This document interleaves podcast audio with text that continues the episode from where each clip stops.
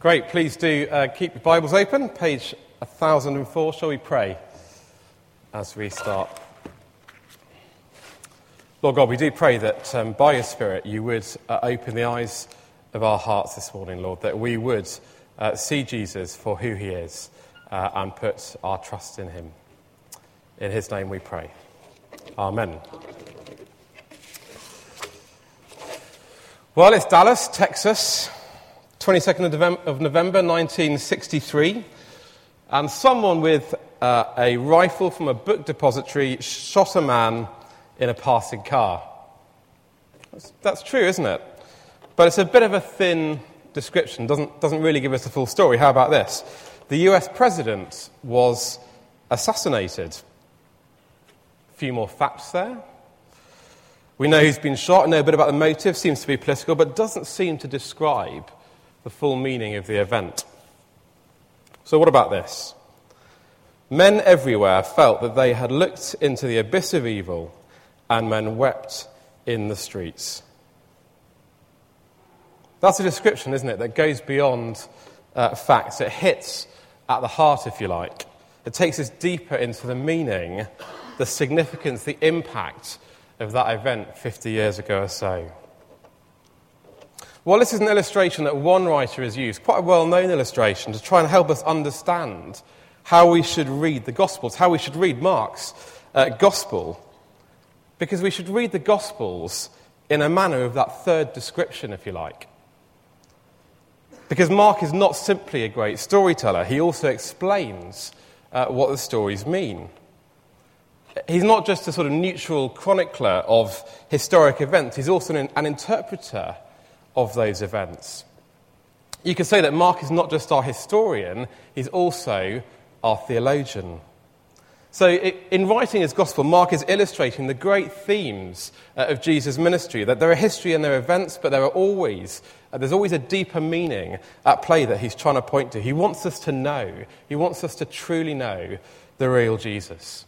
Not the anemic Jesus that so often we hear preached in church, not the Jesus of our favourite worship song. Uh, not the Jesus that fits comfortably with the lives that we want to lead, but the authentic, real Jesus. So, as we look at this passage this morning, page 1004, Mark 3, we're kind of engaging in a dynamic, sort of multi dimensional uh, event. As we look at this passage, it confronts us with issues that go to the heart of Jesus' identity and his mission and it should confront us, it should confront our hearts uh, and our minds as well. I think there are three confrontations in this passage uh, that we can look at this morning. Some of them are really briefly described, but at the heart of these confrontations are really big and powerful themes, uh, the meaning of which Mark is trying to convey uh, to us. The first confrontation is this. First confrontation is this Jesus confronts hard hearts. The, healing of, of this man with a shriveled hand is one of the great dramatic stories uh, of the New Testament. It's set in the, in the context of the conflict and the hostility that's been going on, building through chapter 2. And Jesus has been causing big time controversy. Big time controversy. He's healed a paralytic, told a man his sins are forgiven, eaten with sinners and tax collectors. His disciples have not been fasting as they should. They've been going out and picking corn, making people cross. And in the face, in the face of this controversy, the hostility, the antagonistic questions they've been building. But then, here in the synagogue, Jesus turns the tables.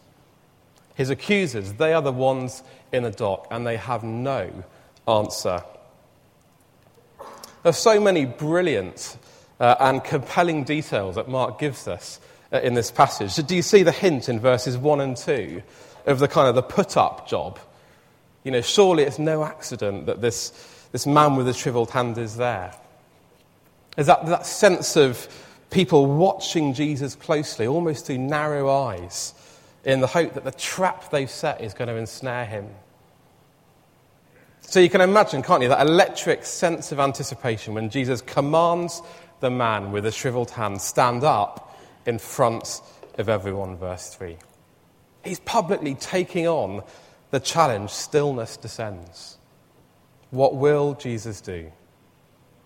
Healing was allowed on the Sabbath if a life was threatened, but a shriveled hand, hey, that can wait for 24 hours. It's not really a big deal.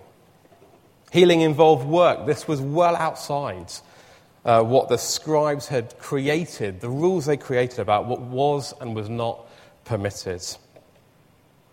But Jesus knows what they're thinking, doesn't he? And with nothing more than a powerful word of authority, the hand, it is completely restored. Hardly any work involved. Jesus uses just four words, doesn't he? Verse 5 Stretch out your hand. He stretched it out, and his hand was completely restored. Jesus does nothing but speak, but they are powerful words of authority. And as, as is characteristic of the gospel miracles, the man is powerfully, instantaneously, absolutely healed. But the heart of this passage is the penetrating question uh, Jesus poses and his deep distress and anger. Just look at verse 4. Jesus asked them, Which is lawful on the Sabbath, to do good or to do evil, to save life or to kill? But they remained silent. That is a question that Jeremy Paxman would be chuffed with. Yeah, time after time, Mark shows us that Jesus was simply brilliant at asking questions. He's got cross examination skills a lawyer could only dream of. Jesus asks the so called experts of the law about the meaning of the law, and there is deafening silence. They have no answer. Because in the, the, detailed and overloaded rules they've created and kind of bolted on uh, to the law, they'd lost concern for all human needs. They're more concerned about observing their own obsessive rules than the well being of someone in distress. This is kind of health and safety culture gone mad but with a sort of stubborn edge. Is God for health or death? Is it rules or people? If God is for health, how can he deplore the working of good in someone's life, even on the Sabbath? Silence. This is what lies behind the emotion and the anger of Jesus in verse 5. He looked round at them in anger and, deeply distressed at their stubborn hearts, said to the man, Stretch out your hands. This is a window into the heart of God, isn't it? What Jesus is, God is. And there is great emotion here. Jesus is grieved by the situation. He takes no, no pleasure in the obstinate hardness he finds, but there is also anger. What kindles the anger of God? It's hard, stubborn, blind hearts. I read this week that apparently people who used to keep budgerigars as pets in cages used to remove the swinging bar that the budgie has in the cage on a Sunday so that the budgie couldn't have too much fun. which, which, I don't know, it's a bit harsh, really. but I had to share that. But, I mean, the the, the, heart, the heart of this issue is that it is not the Sabbath. It's not about the Sabbath. What Jesus is doing is he's confronting a mindset or a heart condition, you could say. So, for the religious leaders, the, the Sabbath had become this sort of nationalistic, legalistic, proud sort of badge of religion, if you like. And they'd lost sight of God's goodness, of his generosity, of his grace. And as a consequence, they'd lost, they'd lost sight of human needs and how to respond to it.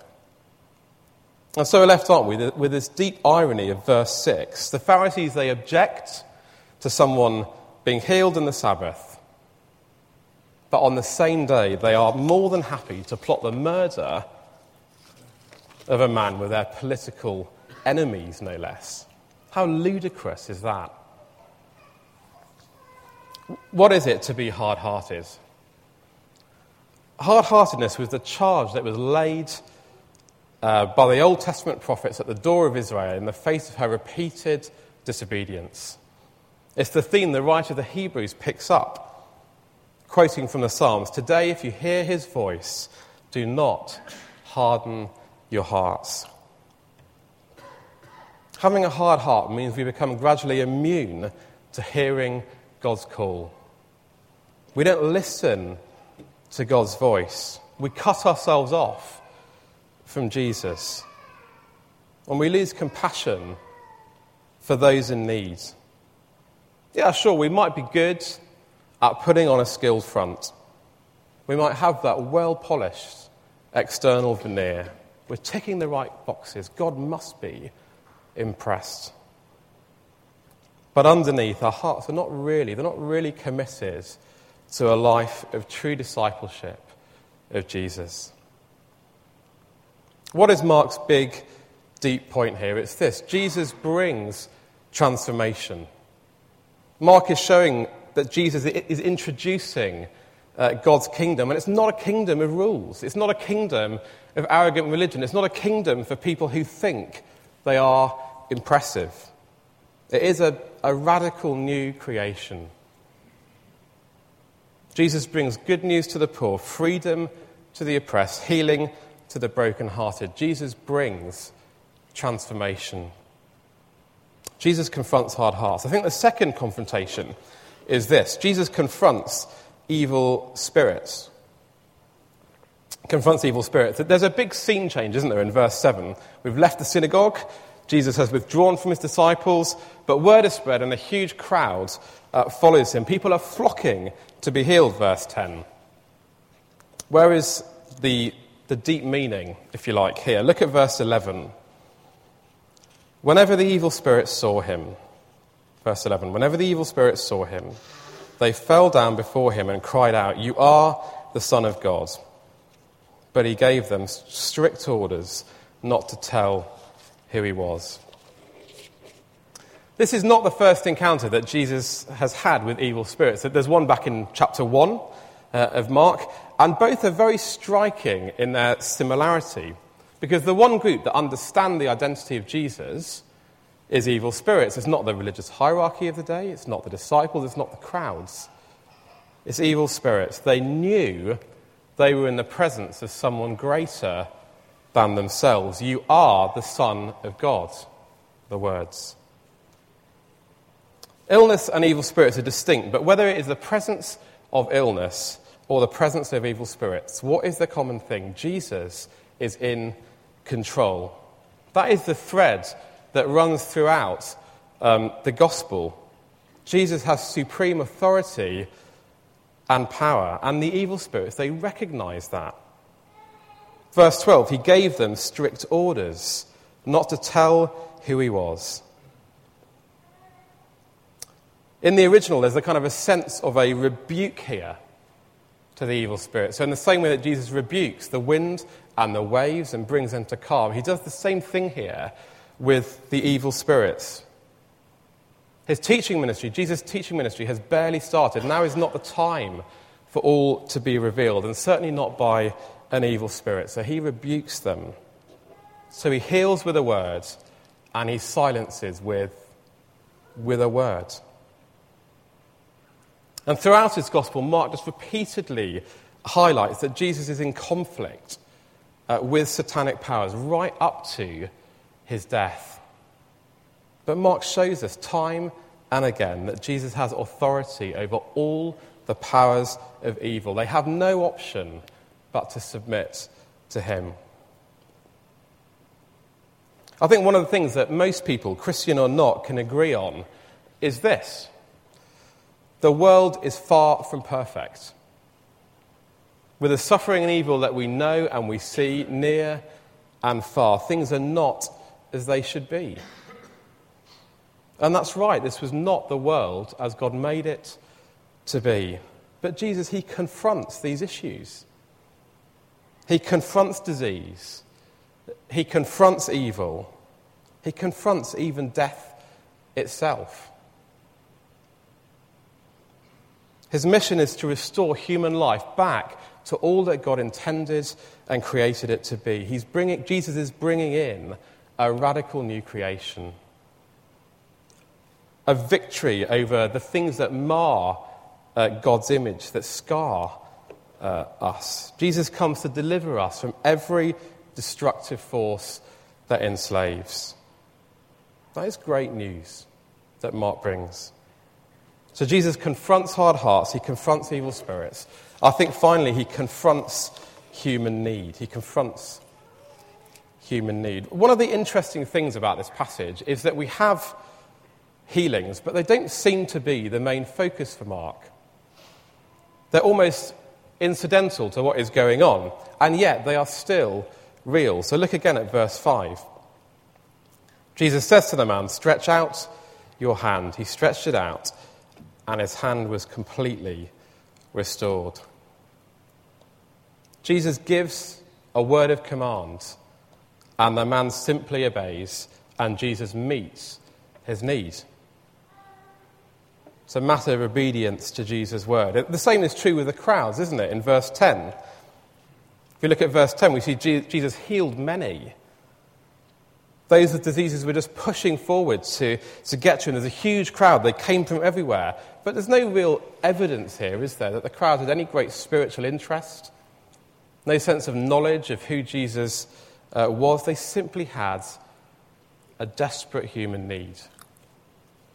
Whatever their need, they flocked to Jesus. What does Jesus do?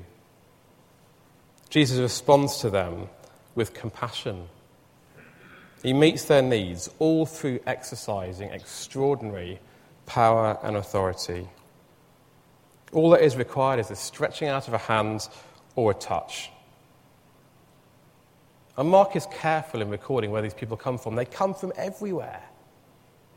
Verse 8, they come from Galilee, Judea, Jerusalem, Idumea, the regions across the Jordan, around the Tyre and Sidon. They come from all over Israel and beyond. The mission of Jesus was for everyone. How should we understand this? Jesus cares about people. He's concerned with human well being at every level. But healings are just part of the bigger picture Mark is trying to present uh, in his gospel. The healing work of Jesus is just one demonstration among several that Jesus is introducing God's new creation. The kingdom of God is breaking in, God's rule is breaking in. He's come to bring about a restoration of all things. We've not got time today to think about healings, but I think we know, don't we, the tension of the in between times that we live in, the time of now but not yet. There is a now. The kingdom of God has broken in. So we long to see uh, signs of restoration. But there's also a not yet, isn't there? God's perfect kingdom has yet to be fully established. So we have to wait with eager anticipation for that day when Jesus returns, that day when there is no more death or mourning or crying or pain. These things are hard, I think, hard to understand. Nikki and I had friends uh, last year well, our friends now, but their baby, three month old baby last year, died of heart failure. And people prayed for healing, but she died a young and a beautiful life. And often we pray, and what we crave does not always follow. It's not always easy to accept. But the truth, surely, is this we can trust God. We can trust God to give us what he knows is in our best interests. And more than that, we can surely know the certain hope we have as Christians of complete restoration, of complete renewal. A hope that is absolutely certain because of the death and resurrection of Jesus. So, so, what is Mark trying to convey from these two accounts? Jesus came to introduce a new kingdom to bring about a radical transformation, to bring about a restoration of all things. Three brief points uh, as we end. First, how is your heart? Jesus confronts hard hearts. We need to pray, don't we, that, that God would soften our hearts,